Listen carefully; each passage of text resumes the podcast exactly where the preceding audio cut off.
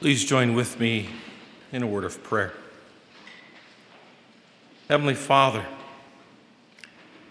again in this season of Epiphany, we see your Son, Jesus Christ, revealed to us, revealed to a world full of sin and disobedience, revealed as a Savior who comes to make a difference, to change lives, to change history, to open up heaven for us. And yet, one who comes not as a king to lord it over, but as a servant who gives his life.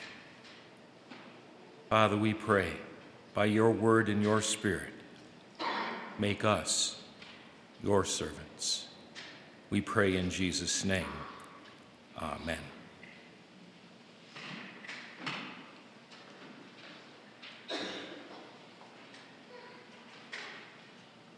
Servant. When we hear the word, what is it that we think? Perhaps we think of someone who might clean our house or make our bed. Maybe we think of those episodes of Downton Abbey with all of the servants in the estate. I doubt that when we hear the word, that the first thing we think of is Jesus. And yet, that's exactly who our Savior is. He is a Savior who came to serve.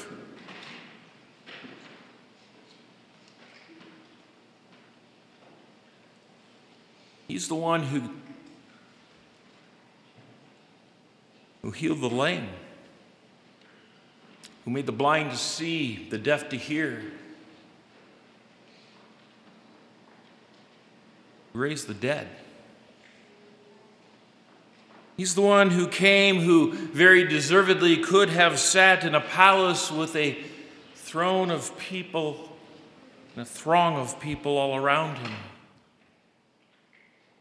worshiping him as the King of Kings and the Lord of Lords.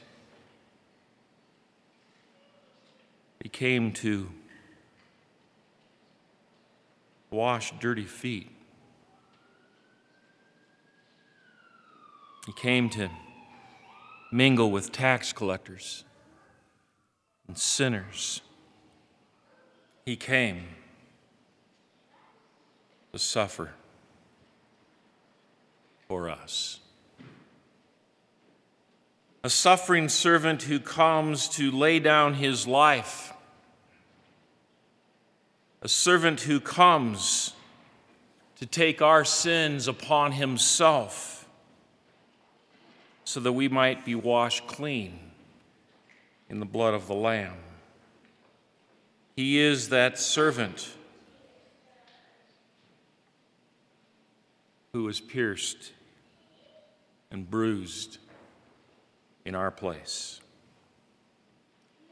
He is the one that God sent into this world so that the sins of the whole world might be laid upon him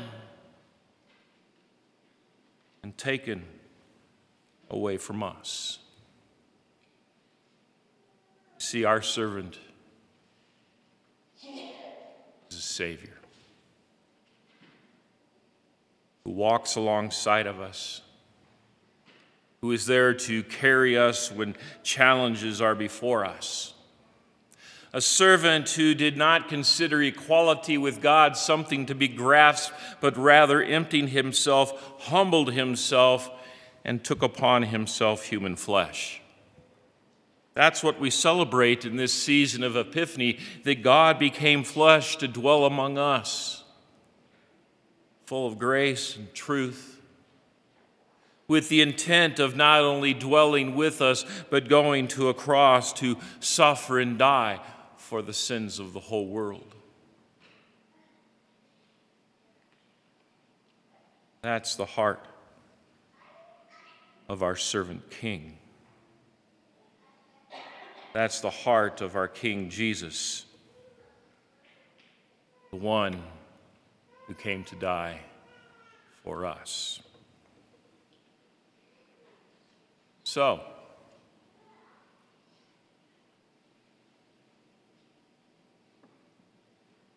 what does he call us to do?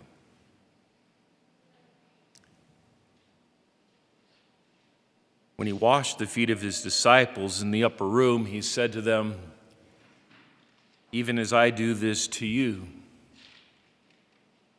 do it for one another. For by this all men will know that you are my disciples, by how you love one another.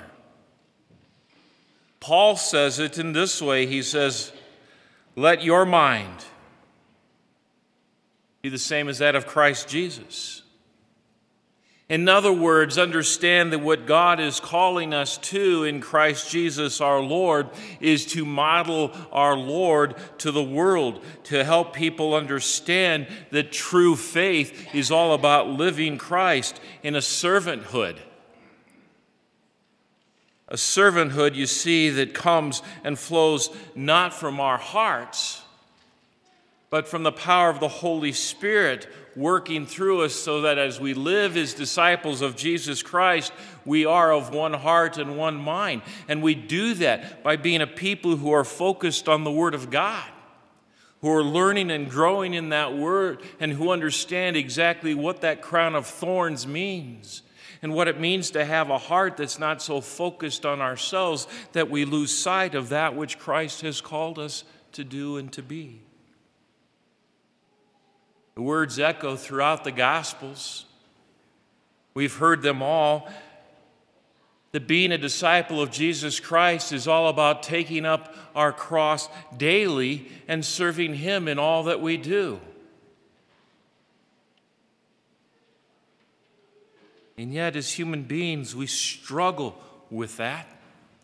We struggle with the idea of what does it mean to be a Christian in our world every day to have that, that servant heart. To love the Lord our God with all of our heart, soul, mind, and strength, and to love our neighbor as ourselves. Often we go through the tasks of the day, the routines that we have established, the patterns of our work, and we do it all without even giving a thought to how we are serving Christ in all of it. We often live as if we serve Christ on Sundays and we serve the world and ourselves the rest of the week. And so the question is how do we change our mindset? How do we become more Christ focused in all that we do? It is an attitude of being in the Word. It is an attitude of being in prayer. It is an attitude of beginning each day with perhaps words like this Lord, it's a new day. Help me to be your servant. Open my eyes to the opportunities and help me to have your heart in all that I do and say. Let me tell you, when you do that, the devil's going to be there trying to dissuade you, distract you, to move your heart and mind off of Christ and onto the things of the world, to look at the tasks before you and to grumble, complain, and groan, whatever they might be, or perhaps even to enjoy them, but to do it in a way that Christ is far removed from thoughts and even from hearts. It's a challenge to be a disciple of Jesus Christ every day in our lives.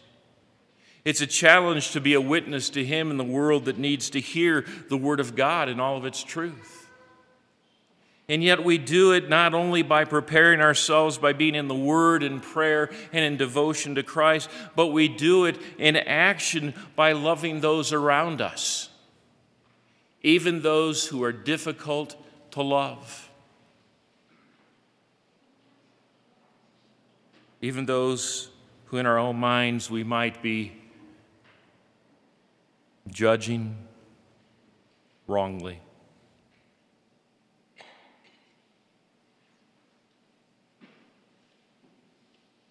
To serve Christ. That's, that's what God calls us to do to serve Christ. Not just in our worship together, not just in our Bible studies together, but to serve Him each day. Look at the pattern of Christ Himself in the Gospels. Did He serve people just on the Sabbath?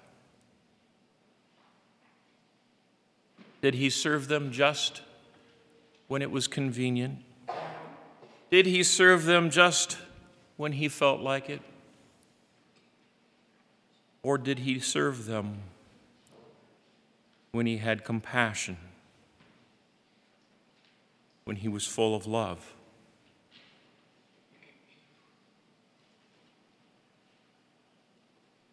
That's the challenge. The challenge for us is to develop and to grow a servant's heart. A heart that's not so self focused and world focused, but a heart that's focused on doing the things of God a heart that's focused on serving a Lord who went to a cross and who suffered and died in our place. And a heart that's focused on letting people know that they are loved by Him who died for them. To develop that servant heart takes a discipline. That's why we're called disciples. To develop that servant heart is to rely upon the Holy Spirit to guide us and to motivate us to develop that servant heart is to be Christ focused intentionally. Where do we start? Right here in worship. Understanding that in worship we are bound together as brothers and sisters to mutually support each other, to encourage one another, to hear and to be fed by God's word and by the sacrament.